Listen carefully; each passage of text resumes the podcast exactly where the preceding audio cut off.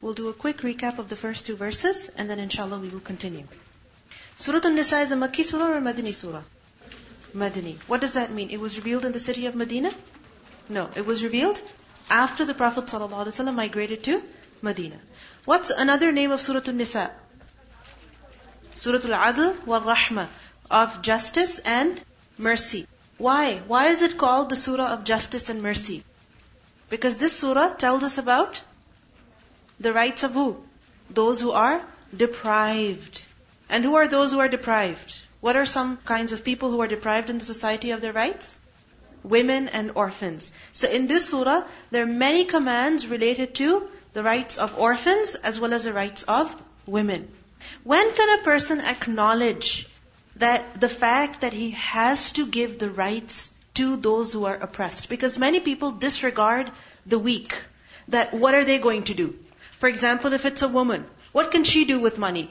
Ignore her. What is she going to say? What power does she have? When can a person acknowledge another being, his existence or her existence, their rights, their feelings, and as a result give them what they deserve? When can a person do that?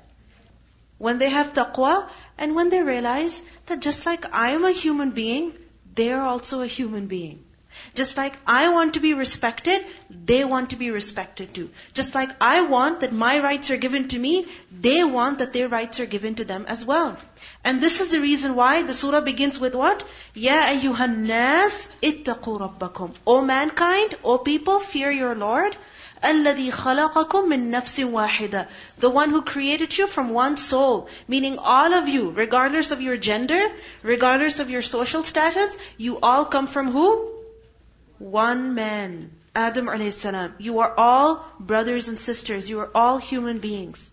وَخَلَقَ مِنْهَا زَوْجَهَا And if you look down on women, why do you look down on women? If you think about it, Hawa came from who? Adam alayhi salam. بَعْضُكُم مِّن بَعْض You are one of another, meaning you are from one another. وَبَثَّ مِنْهُمَا رِجَالًا كَثِيرًا وَنِسَاءً And from them too, He spread out many men and many women. وَاتَّقُوا اللَّهِ And fear Allah, الَّذِي تَسَاءَلُونَ بِهِ By whose name you're always demanding your rights. By whose name you're always asking each other for what you deserve. So you remember Allah when you want something. But do you remember Allah when you have to give something to someone? Many times it happens, right? That when it comes to our rights, then we start telling people, fear Allah. And we think about how Allah will question that person and punish them. But when it comes to our duties, our obligations, the rights of others that we have to give, where does the fear of Allah go? So fear Allah by whose name you demand from one another your rights. Wal arham and the wombs, meaning fear Allah concerning the relationships. Inna Allah kana alaykum raqiba and remember that Allah is always watching you. He's watching you just like someone has their eyes fixed on another person's neck. So He is watching you wherever you go, whatever you do, He knows. The first command that Allah gives with regards to the rights of people, وَآتُوا الْيَتَامَ أَمْوَالَهُمْ Give to the orphans their properties, meaning the properties that the orphans have inherited from their parents, from their relatives, then that property should be given to them. And an orphan is who? A 20 year old man whose uh, father has passed away? Is that an orphan? Who is an orphan? A child who has not yet reached the age of puberty and their father has passed away. Alright? And the thing is that a child inherits from who? Their father. He also inherits from the mother, definitely, but the father's property is typically more than that of the mother. Right? So, this is why it's necessary that to the yatama, to the orphans, their property is given to them. وَلَا تَتَبَدَّلُوا الْخَبِيثَ بِالطَّيِّبِ And do not exchange your impure for their pure. Meaning you give them your bad wealth and in return you take their good wealth. Because when an orphan moves in with someone, he will come with his belongings. And eventually those belongings might get mixed up. Or what does an orphan know? That this part of the garden is mine and this part of the garden is my uncle's. The orphan doesn't know. But if the uncle says, yeah, this part of the garden that belongs to the orphan has better trees, okay, is more productive. So I'll keep this one and I'll give him my bad part. Allah says, do not do that. Because you see, an orphan does not know what's going on because of his young age. Alright? And he can be easily deceived. You know, like some, many women, they say that our husbands just let us sign here and sign there and sign here and we have no idea. Okay?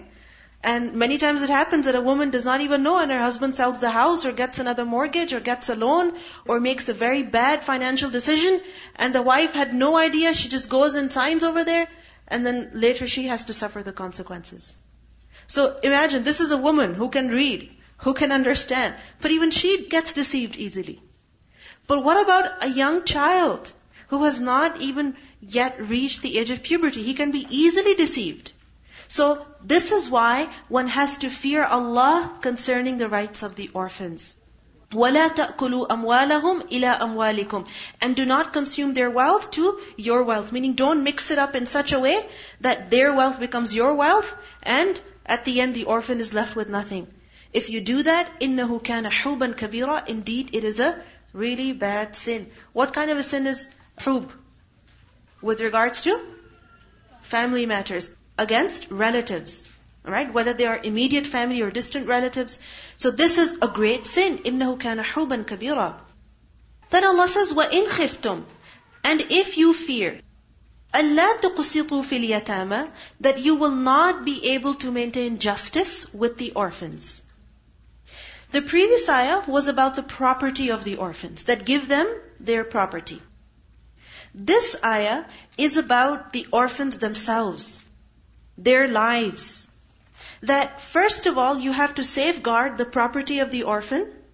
And secondly, you have to look after the well-being of the orphan as well. That their life is not wasted. Their lives are not ruined.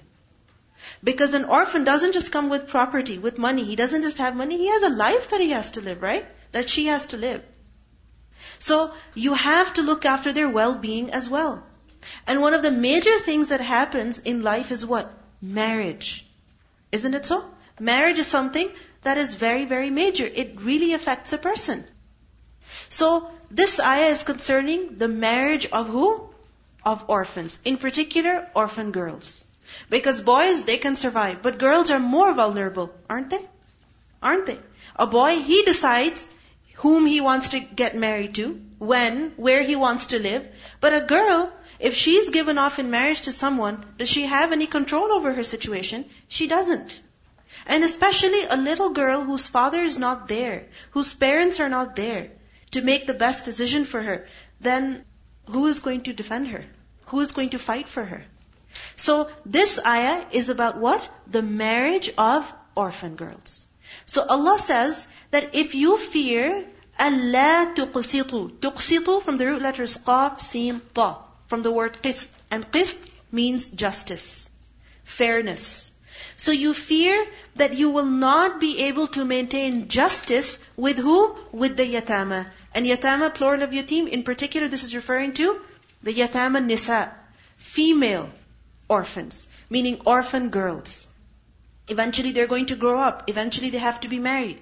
So if you fear that when you will marry an orphan girl, okay, and you will not be able to maintain justice with her, then what should you do? Don't marry the orphan girl. Instead, fankihu, then go and marry from nikah, nun kafha. Who should you marry? Maltabalakum minan nisa. Those women that maltabalakum, that you like. Taba is from tayyaba, tib, tiba, to like something. So go ahead and marry those women whom you like. Now, what is this justice with the orphan girls that has to be maintained? And a person fears that if he will marry an orphan girl, he will not be able to maintain that justice. What is this referring to? Now, it was very common amongst the Arabs that if a man became the guardian of some orphan girls that were obviously his relatives, okay? Like for example, his cousins. Let's say his uncle died, he left behind two daughters, they've got no other relatives, or because he is the closest to them in relationship, he would become their guardian. Alright? So when they would become guardians of orphan girls who were their relatives, what would they do? They would simply just marry them. Okay? I'm not saying that she had to be two years old or four years old. I mean, eventually when she was of a marriageable age, in many societies you will see that even though a girl is not of marriageable age, still she's given off in marriage. Right? So they would simply marry her. Why would they marry her? Not because they liked her, you know, she was compatible with them in age or in mental level or, you know, in her nature or they liked one another. No, not because of this reason. Simply because she had inherited some property from her father. In Sahih Bukhari, we learn that an orphan girl was married to simply because she owned a date palm. And the man, he wanted that date palm. So he would say, if I marry her, I can take that date palm. But if she marries someone else, then the date palm will be her husband, will have a share of that. So you know what? I'm not going to let her marry anybody else. I'm going to marry her so that I can get this date palm. So, if you marry someone just because they own a date palm, really, can you love them? Can you be fair with them? Can you take care of them? No way. Can you show love to them? Anything. Will this be a healthy relationship between a husband and a wife? Not at all. Not at all. And sometimes the man himself would not like the girl or would not like the woman. The only reason why he would marry her, oh, you know what? She's got this garden, she's got this house, it can become mine. That's the only reason. And also, he would think that if I go and marry someone else, I would have to give her mahar. I would have to give her a bridal gift which would be a lot because her father is alive, her brother is there. They're going to demand that a lot of mahar be given.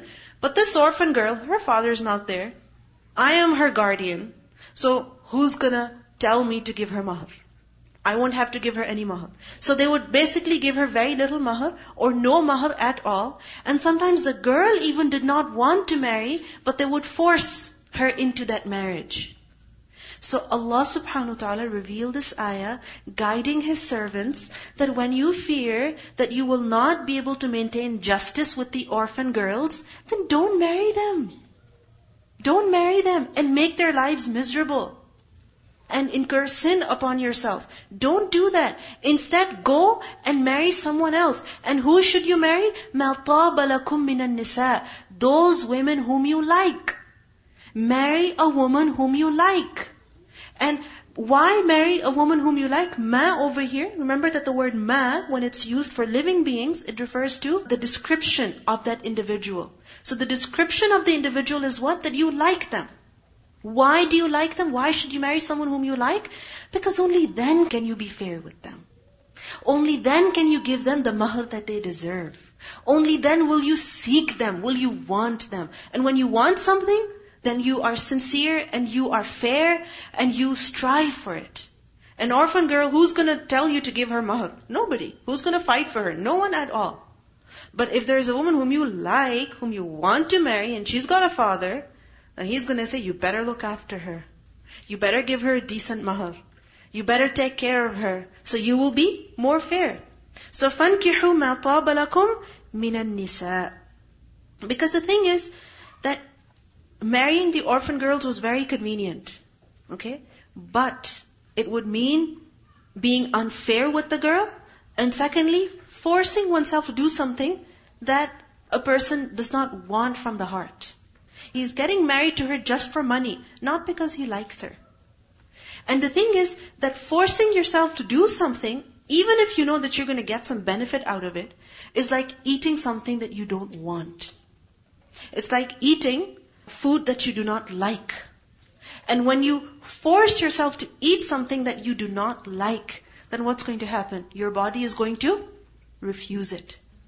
Doesn't it happen that people eat something that they don't like and they end up throwing up? Isn't it so? My little girl, she does not like lentils at all. And if through some trick or something I will just manage to put a little bit into her mouth, immediately she will spit it out. She will spit it out immediately.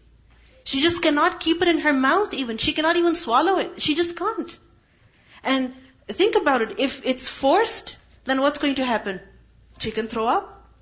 Correct? So this is what happens that when you do not like something and you force yourself to do it, even though it may be very beneficial for you, what's going to happen? It's actually going to harm you. So likewise, if you marry someone whom you do not like, even in the case of the man, you're going to harm yourself. You're harming the girl, but you're going to harm yourself too. You're going to incur sin. You're going to make your life miserable. The Prophet ﷺ said, a woman is married for four reasons. For her wealth, for her lineage, for her beauty, for her deen. So these four things, these four factors, what are they? Things that are a cause of attraction. So there has to be some element of attraction between the husband and wife. So Allah says, go ahead and marry the woman whom you like. And marry how many? You can marry mathna, wa thulatha, ruba'. Okay? Mathna in twos, thulatha in threes, ruba' in fours. Please everybody give me a big smile. Because this ayah is like, oh my god. So just relax. Okay? Relax, chill. Anyways, mathna, ithnain, ithnain. It's from the word ithnain, two. And mathna wa thulatha. Thulatha, thalathan, thalathan, in threes. Ruba', arba' arba' meaning in fours. Meaning some of you will go ahead and marry two women, others will go ahead and marry three women, and others will go ahead and marry four women. More than four? Not allowed. Now, the Arabs, they would marry many women. Okay? Now imagine a person has a wife, and then he becomes a guardian of an orphan girl. So he marries her too. And then he becomes a guardian of another two orphan girls. So he marries them too. Now he has got four. There is a cousin of his. He liked her. There is a, you know, a good friend of his. So his sister or his daughter. Some men would actually have ten wives. Okay? Ten wives. And we learned that it's reported in Musnad Ahmad that a man, Ghilan bin Salama al-Thaqafi, this person had ten wives when he became Muslim. And the Prophet ﷺ told him, choose any four of them and divorce the rest. You can only keep four wives, not more than four wives. Why? Because if a person has a need to marry more than one, then he cannot maintain justice between more than four. He can marry up to four, but more than four maintaining justice is impossible. And by the way, having multiple wives, is this something really strange today?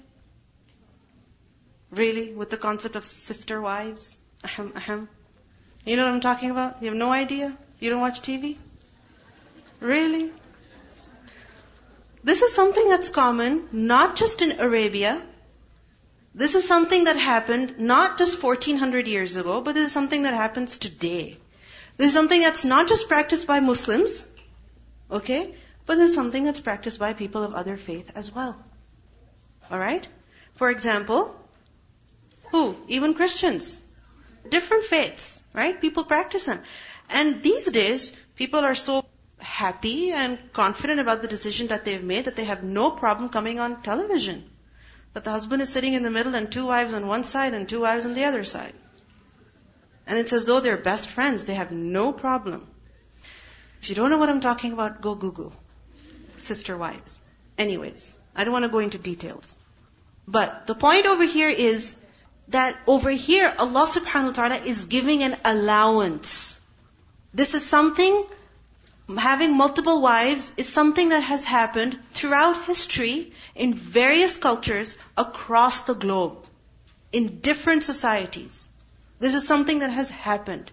And when it has happened throughout history, it means that this is something that's kind of normal.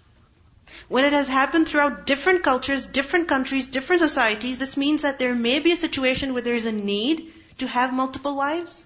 Or some people may be very comfortable with it. Others are shocked at the thought of it, at the idea of it, they're repulsed. But others, they have no problem whatsoever. She's giving an example of how she watched a documentary once, and in that, there was a man who had 31 wives. Now, this is something that's not allowed in Islam. Because maintaining justice between 31 wives is impossible. Impossible. It's really not possible that a person can maintain justice between 31 wives. And the reporter asked this man that how do you manage them? And he asked him, the reporter, that how many wives do you have? He's got only one. So this man with 31 wives burst out laughing. That he couldn't even comprehend the idea of having only one wife. So anyways, it was so normal for him. Likewise, it is very normal for many people. So the point is that Allah subhanahu wa ta'ala has given an allowance where there's a need. Okay? Where people feel that this will make their life better.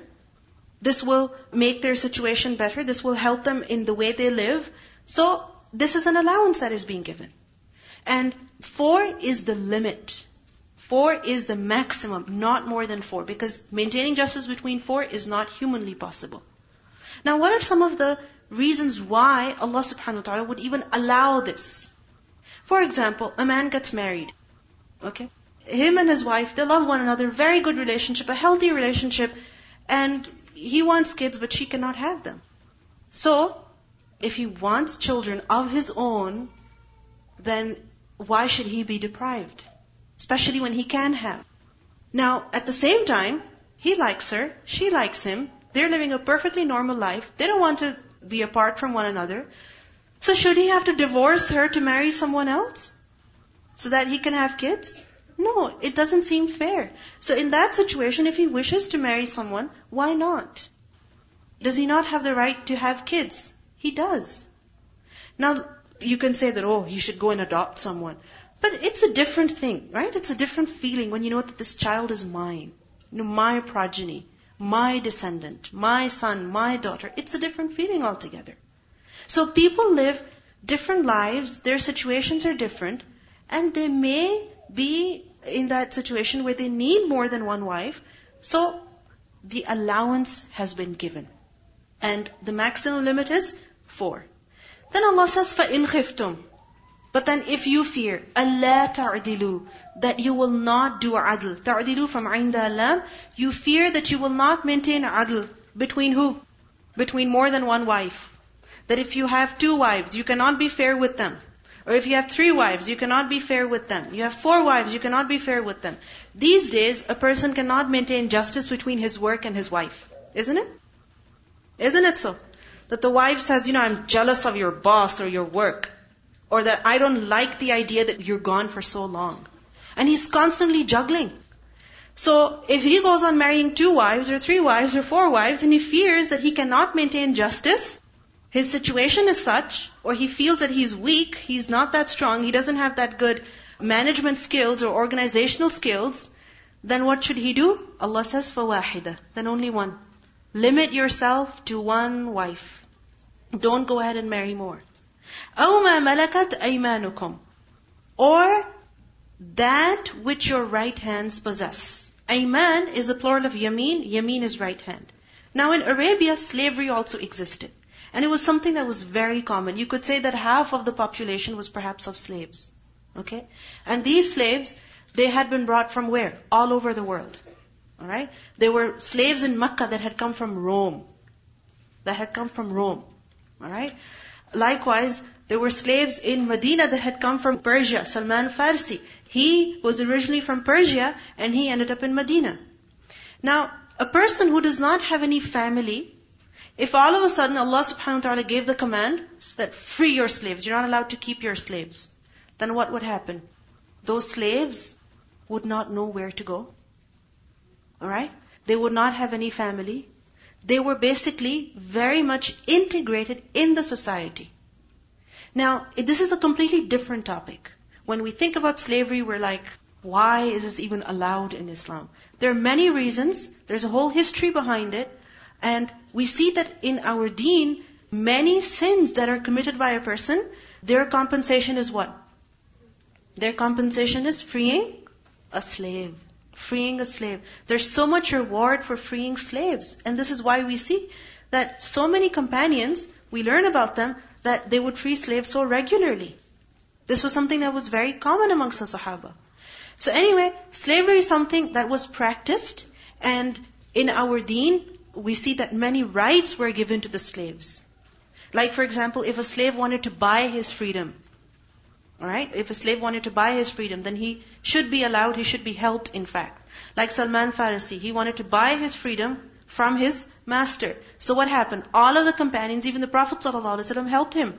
How? The payment was basically that Salman Farisi had to grow a certain number of date palms. So all the companions, they got together and they helped him. Alright? And when a person is a slave, he has to pray. Salah. Alright? And we see that so much emphasis the Prophet ﷺ laid in the khutbah of Hajjatul Wada' even on the rights of slaves.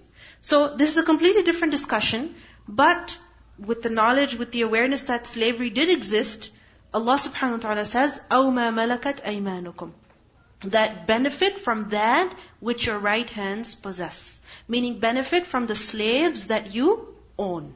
Right hands possess refers to your ownership, meaning the slaves that you own. So basically, what is being said is that if you have one wife, alright, and you want another wife, you need another wife, for whatever reason, okay, you want another wife, but you fear that you cannot maintain justice. You can barely keep her happy. How can you keep another wife happy? Because the rights of a wife are many. Correct? There are many. And a person is responsible, he's been made qawwam, he is responsible for maintaining her, for looking after her and everything. So if he fears that if he marries more than one, he cannot maintain justice, but at the same time he needs another wife, his wife, for whatever reason, is not able to fulfill his rights, okay, then Allah says, go ahead and benefit from the slaves that you own. Which slaves are these? It refers to the slave women. Remember that when a person owns a slave woman, that slave woman is his. She cannot be shared by any other man. Alright?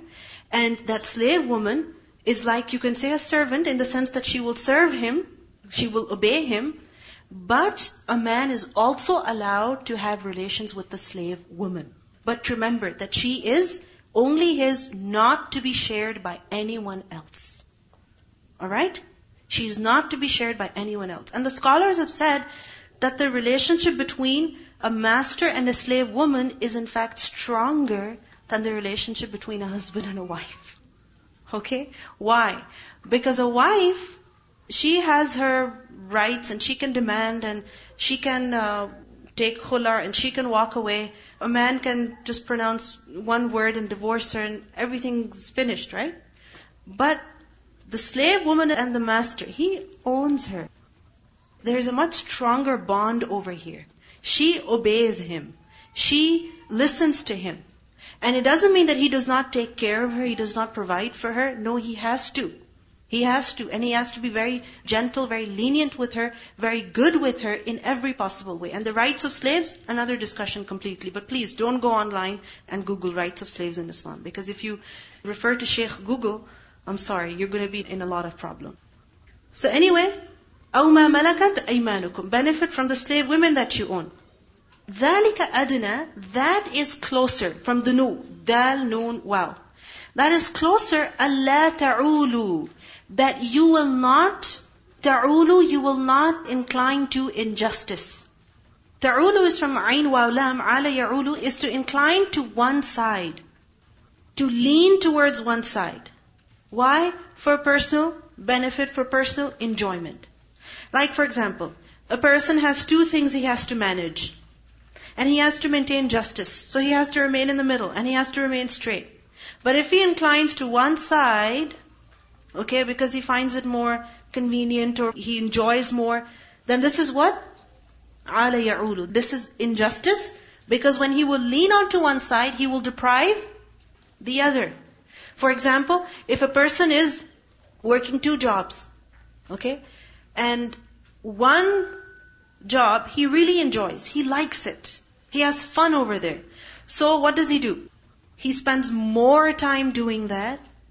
He spends more time in that workplace, doing that work, and as a result, he will neglect the other. You understand? So likewise, if a person has more than one wife, Okay? He has more than one wife. Then there is a chance that he will be unfair. Because one of them, she cooks better, she takes care of him more, she is more respectful, there's more compatibility between the two of them. And the other one, she's also good, everything, but he doesn't feel that close with her. So as a result, what will happen? He will incline more towards one. So Allah says, ذَلِكَ أَدْنَى أَلَّا تَعُولُوا that if you marry only one wife, that is closer that you won't be unfair. That is closer to justice. That is closer to what? Justice. Another interpretation of this verse is that marrying two, three, four women, how many ever, but only four, But the women whom you like, as was mentioned, is more closer to justice. It will help you be more just compared to marrying an orphan girl. If you marry an orphan girl, it's very much possible that you will be unfair. But if you marry even two, three, four wives, but you like all of them, then you will be more fair with them. So ذَلِكَ أَدْنَى أَلَّا تَعُولُوا And if a person has more than one wife and he's not fair with them, is this a problem? It's a problem in the sense that he will live a difficult life. Okay? And secondly, this is something that is very serious. on the day of judgment, the Prophet ﷺ said that whoever has two wives and inclines towards one of them over the other, he deprives one, he is not fair with her, then he will come on the day of judgment and one side of his body will be slanted. What does it mean by slanted? That it's like paralyzed, that it will be falling.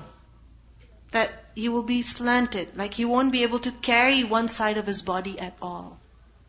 And everyone will see him. So this is something serious. A lot of us talk about, oh, you know, why is this allowed? Uh, why is this permission given? But remember that every allowance, every permission comes with responsibility and accountability. Yeah, there are different benefits, you know, people have said behind this allowance, like have, some have said that the population of women is more than that of men. But even if you ignore that, if a person is in a situation where he needs more than one wife, then that allowance has been given. So what are some of the lessons and benefits that we see in this ayah? First of all, the obligation of being careful when a person has this fear of falling into sin. When a person is afraid that if I do this, I will end up making a mistake, I will end up committing sin, then what should he do? He should be careful and he should stay away from that situation. If a person feels that they will be working in a place, studying in a place, going to a place where their salah will be compromised, their haya will be affected, then they're responsible. They're supposed to stay away. When it comes to this allowance of marrying more than one wife, then can a girl have more than one husband? And why not? Those of you who are married, I'm asking you, you have only one husband, right? Do you feel that you're able to really satisfy him and please him and make him happy every single day? Tell me, are you able to? You're not. You prepare the best food, and then what happens? You're so exhausted. Or you go straighten your hair and dress up and everything and clean the house and you know, you're all ready to spend time with him, and then he's like, I'm hungry. I'm like, I can't do everything. And then, you know, you cook food, you look after him, and you dress yourself up and everything. And he's like, why are the kids so cranky today? Like seriously, you know, that shirt of mine, you still haven't ironed it, you still haven't folded this laundry. It's not possible for a woman to please her husband that is only one 100%. It's not possible for her.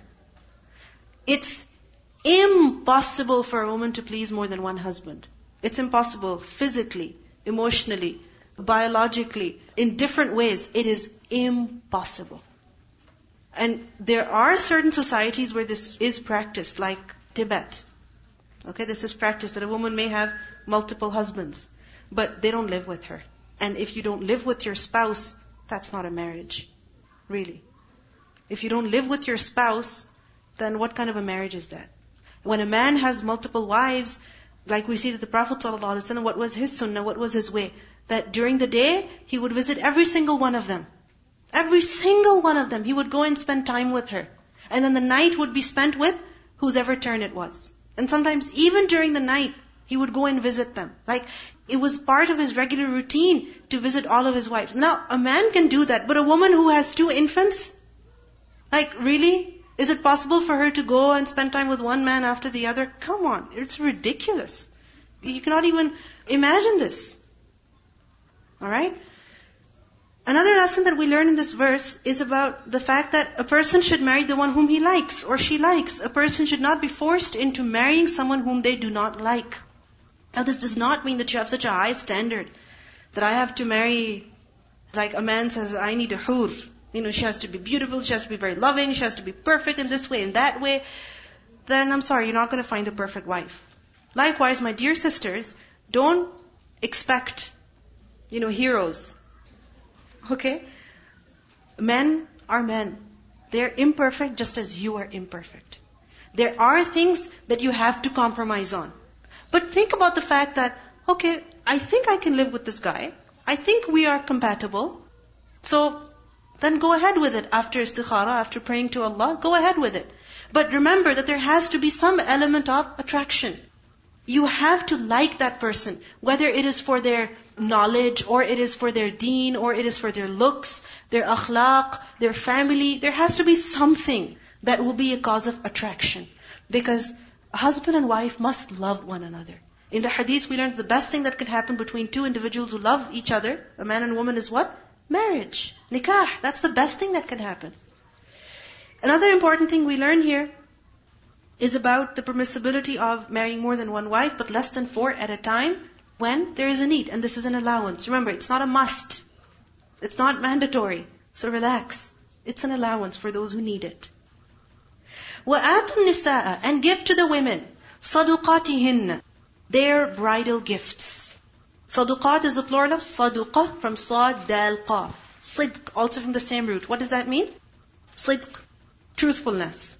Saduqa is the gift that the husband gives to the wife. Saduqa is what? The gift that the husband gives to the wife at the time of marriage. And this gift is called saduqa. Why? Because it shows his sidq. It shows his truthfulness, his sincerity in wanting her. That he means that he wants her as his wife because he's actually giving her a gift. You know, when someone gives you a gift, it proves their, the love that they have for you. Right? It proves their commitment. So likewise, the husband, he is proving his commitment to that relationship, commitment to his responsibility of looking after the wife and her needs. So Allah says, give to the women at the time of their marriage what? Saduqatihinna. But how should you give it to them? Nihlatan. From noon halam. Nihla is a gift that is given happily. So give them this as a gift and give it happily. Don't give it grudgingly that, oh, such a big burden now I have to give her mahar. Hmm? Not with dislike that, oh, she's so expensive. No, not at all. You have to give her a gift happily, you know, graciously, in a good way, without expecting anything in return. So the man should not say, by the way, when we got married, I gave you $10,000. I gave you $20,000 and you can't even iron a shirt for me? Like seriously? This is not nihlatan. That he keeps reminding her for the rest of her life, I gave you this much money. I gave you this much gold. I gave you this and this and this when we got married. So you better do this, you better do this, you better do this. This is not nihla. Nihla is a gift that is given happily. Okay? And you don't expect anything in return. Now what's the translation? I have a question for you. What's the translation for saduqa? How would you translate that in English? What's the word that you will use for saduqa? For mahar? Huh? No, not sadaqa. No, I'm talking about saduqa. The mahar. Dowry? No. Dowry is the property or money that is brought by a woman to her husband upon marriage. Dowry is the money or the property, the linens and the bed and the furniture and the refrigerator and the deep freezer and all of that stuff that the woman brings to the husband at the time of marriage. This is not mahar. Any other translation that you can think of? Any other word in English that you can think of? Yes? Bride price. Okay. Bride price, also called bride token or bride wealth, is an amount, a token, or property that is given by the groom to the wife's family. It is given to the wife's family at the time of marriage. So for example, the man says, I have this land and Mr. So and so, please take this land from me and give me your daughter. So it's like he's purchasing the daughter from the father. This is what bride price is. Is this mahar? No. Any other word you can think of? Yes? Okay, dower is also another word that's used for mahar. But it's not dower either. Dower is a widow's share for life of her husband's estate if she survives him. That if the husband dies, then whatever she gets from his money, okay, that is dower. The fact is that there is no English word. There's no word in English that gives the concept of mahr. Why? Because this is a concept that exists only in Islam. It doesn't exist in other cultures. This is a concept that exists only in Islam. That when a man gets married to a woman, then he has to give her something. Not her father, not her brother. She's not supposed to give him anything. He is supposed to give something to her. Why? As a gesture of his commitment, of his truthfulness in wanting her, in seeking her, in being committed to her. That I mean to be your husband. I mean to be responsible for you. I am going to spend on you. I am going to take care of you. I want you. This is what the saduqa means. This is what mahr means. And there are women who complain in Islam there are no rights for women. Seriously? وَآتُوا النِّسَاءَ صَدُقَاتِهِنَّ نِحْلَةً Give to the women their mahr happily. فَإِن طِبْنَ لَكُمْ Then if they like for you, طِبْنَ from طَيَّبَ, same word. That the women like for you and shay'in from something, minhu of it, of what? Of the mahr. Meaning the husband gives, let's say, 20,000 to the wife at the time of marriage as her mahr. And then she says, that I know that you need a car or that you need to upgrade your car. So how about I give you 10,000 from the mahar that you gave me? So she is giving something of her mahar to him. To him. And how is she giving it? Nafsan. Nafsan meaning of themselves. This is a decision that they make themselves. It's not forced on them. That the wife is forced by the husband that, okay, in the masjid I gave you this money, give it back to me right now. Give it, give it, give it. He cannot do that Or that the father-in-law or the mother-in-law or the sister-in-law or the brother-in-law or the father of the girl or the brother of the girl, they say that, look, we let you get married to him. Now give us a share of this mahr. No. Or give him something. Give it back to him. It doesn't look nice. You're going to keep all that 20,000 yourself? How shameful. Give him something back. She should not be forced into it. If she wishes to give it herself, then Allah says, فَكُلُوهُ هَنِيئًا مَرِيئًا فَكُلُوهُ Eat it, meaning take it. How? هَنِيئًا مَرِيئًا She's giving it herself, take it in satisfaction and in ease.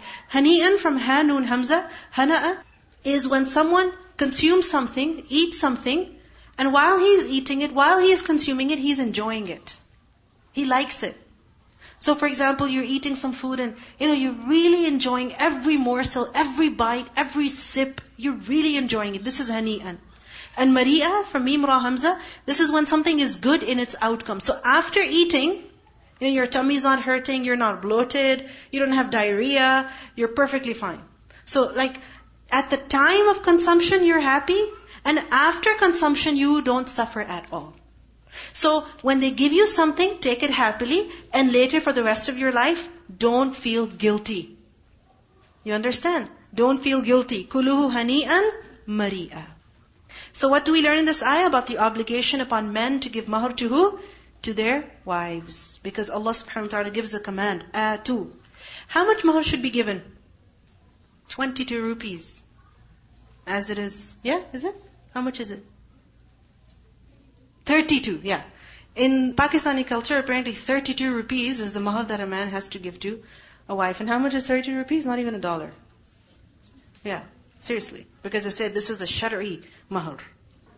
Whatever a person is able to, whatever he is able to, whatever his financial position allows. And basically, remember the term ma'ruf? What is acceptable culturally, you know, people are not shocked that, oh my god, he gave only $50? Like, seriously? What kind of mahar is that? It should not be shocking. Something that is culturally acceptable. Likewise, if a person says $100,000, where he doesn't even own a car, where he still has his uh, tuition from university to pay off, does it make sense to give $100,000? No, it doesn't. So, how much should a person give? Whatever he is able to, whatever his financial position allows, whatever is culturally acceptable. Alright? And the wife has to agree to the mahar. And the wali also, the guardian of the girl, he also has to agree. In the sense that if the husband says, I'm giving her a hundred dollars, because that's all really that I can afford, and he means it, that's all he can afford. Exactly. It can be in the form of jewelry, it can be in the form of property, it can be in the form of cash, different forms. So if the girl says, okay, I'm fine with it, and the wali says, yeah, I think even I'm okay with it because the girl just wants to get married to him, so she doesn't care if it's a hundred dollars or what. She's just desperate to get married. So she's going to be making a very foolish decision. So the wali has to agree too. Alright? So as long as it's agreed upon, it is good. But there's no limit. In the Quran, Allah says that even if you've given a qintar, then do not take it back. What is qintar? Heaps of gold. Right? There has to be agreement. Okay? There has to be agreement. What kind of mahar should the husband give to the wife? Whatever he can afford, whatever is culturally acceptable, whatever his financial position allows him to. And whatever the wife agrees to, whatever she is happy with. Now remember that mahar can be something tangible and it can also be something intangible. Meaning it can be something physical, alright, and it can also be something that's not really physical. Physical, like money, property, jewelry, house. These are all what? Different forms of mahar. You know, a girl might say that, I want a laptop. Okay, so that's what he gets for her. Or she says that, I want a phone. So that's what he gets for her. So that can be mahar if she's okay with that. Alright? But, if that's not possible, meaning the man cannot afford to give, he is not able to give anything physical, anything tangible, then can he give her something that's intangible? Yes, he can. For example, once there was a man, and he requested to the Prophet ﷺ that the Prophet ﷺ should marry a particular woman to him. And the Prophet ﷺ asked him that, okay, what do you have? Meaning, what can you give her? He said, I've got nothing. I'm poor, I'm a faqir, I really have nothing. Prophet ﷺ said that no, you have to find something. This is a hadith that's reported in Bukhari. And the Prophet ﷺ told him, go to your family and see what you find. Go home, find something at least. And even if you can find an iron ring, Okay? Meaning a ring that's not made of any precious metal, it's made from iron. Even if you can find that, you know, something like a keychain ring, basically, this is what you're talking about. Or a ring that you can get from the dollar store, this is what you're talking about. So the Prophet ﷺ said, get anything. The man went, he came back, he said, I found nothing. I really have nothing to give. But he wanted to get married and he was asking the Prophet ﷺ, please get me married to this woman. So the Prophet ﷺ, he said, you know, not acceptable. You have to give something. So that man said, I have an izar. What is an izar? A lower garment. Meaning this is all that I own, my clothes. The Prophet ﷺ said that no. I mean, if you wear it, she can't have it. And if she has it, then what are you going to wear? So this is no mahar. You know, the mahar that you give to the woman, it belongs to her. So you can't say, okay, I give her my pants, but then you're the one who's wearing those pants. What good are those pants to her? They don't benefit her. Alright? So then the man just sat down. And he was just sitting and sitting. And then he was leaving. He got up to leave. When he found no hope, nothing happened. Then the Prophet called him and he said, How much of the Quran do you know? He said, I know this surah, I know this surah, I know this surah. Like he started listing the number of surahs that he knew. So the Prophet ﷺ, he said that, will you teach her? He said, yes, I can teach her all of these surahs, and that will be the mahr. And the Prophet ﷺ agreed because he was the guardian in a way, because he was performing the nikah. He was the guardian. The woman, it seems that she accepted. So the nikah was performed based on that mahr. And this is reported in Sahih Bukhari. So from this we learn that marriage is something that is so important. Right? That just because a person cannot afford a super valuable, expensive mahar, it doesn't mean that he doesn't have a chance of getting married. he still can get married with whatever means that Allah subhanahu wa ta'ala has given him. Why? Because marriage is a means of protecting yourself. Isn't it so? It is something that helps a person keep chaste. Now this doesn't mean that a person doesn't bother to strive to earn money, to provide for the family. He has to. He is obligated with that responsibility. But if a person is trying to get a job, to get a degree, but he's not able to, doesn't mean he never gets married. No, he will. And if he finds someone who is willing to live in that condition with him, go ahead. But he still has to give something. He still has to give something. So we see that giving something tangible is the better option, the best option, the obligation. Where that is not possible, then giving something intangible is necessary. But something has to be given to the woman. Something has to be given. Alright? We also learn over here that whenever a person gives a gift to someone, how should they give it? Happily. Okay? And when a person is receiving something from someone, then how should he take it? Happily. Hani mari'a. Take it happily and later on don't feel guilty that, oh my God, when I got married, this person gave me a hundred dollars. So now I have to be really nice to them and I have to make sure that when their son gets married, I give them a hundred dollars too. No. mari'a. Be guilt free. They gave you a gift, enjoy it. Yes. The mahar can be given after even, but it has to be agreed upon at the time of marriage. The wedding ring? Why not? But remember that there's no wedding ring that has to be there. I mean, Islamically.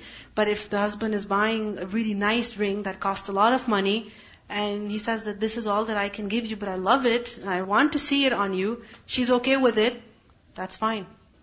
Okay? That if the man has to give the mahar to the wife, like for example, they get married, and it's agreed upon that he will give her a certain amount of money by the end of the year. Because he says, I just graduated from school, I've started working, and I'm going to save every month this much money, and by the end of the year, inshallah, I will have it, and this money is going to be for you. This is the mahar. She agrees, her father agrees, everything, got married.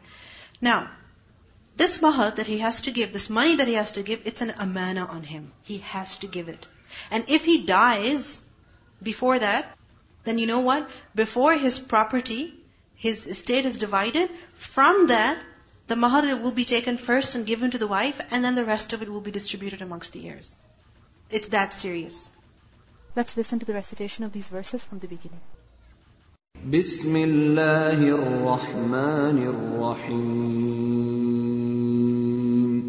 يا ايها الناس اتقوا ربكم الذي خلقكم من نفس واحدة وخلق منها زوجها وخلق منها زوجها وبث منهما رجالا كثيرا ونساء واتقوا الله الذي تساءلون به والأرحام. إن الله كان عليكم رقيبا. وآتوا اليتامى أموالهم ولا تتبدلوا الخبيث بالطيب. ولا تأكلوا أموالهم إلى أموالكم إنه كان حوبا كبيرا. وإن خفتم ألا تقسطوا في اليتامى فانكحوا ما طاب لكم من النساء فانكحوا ما طاب لكم من النساء مثنى وثلاث ورباع فإن خفتم ألا تعدلوا فواحدة أو ما ملكت أيمانكم ذلك أدنى ألا تعولوا وآتوا النساء صدقاتهن نحلةً فإن طبن لكم عن شيء منه نفسا فكلوه هنيئا مريئا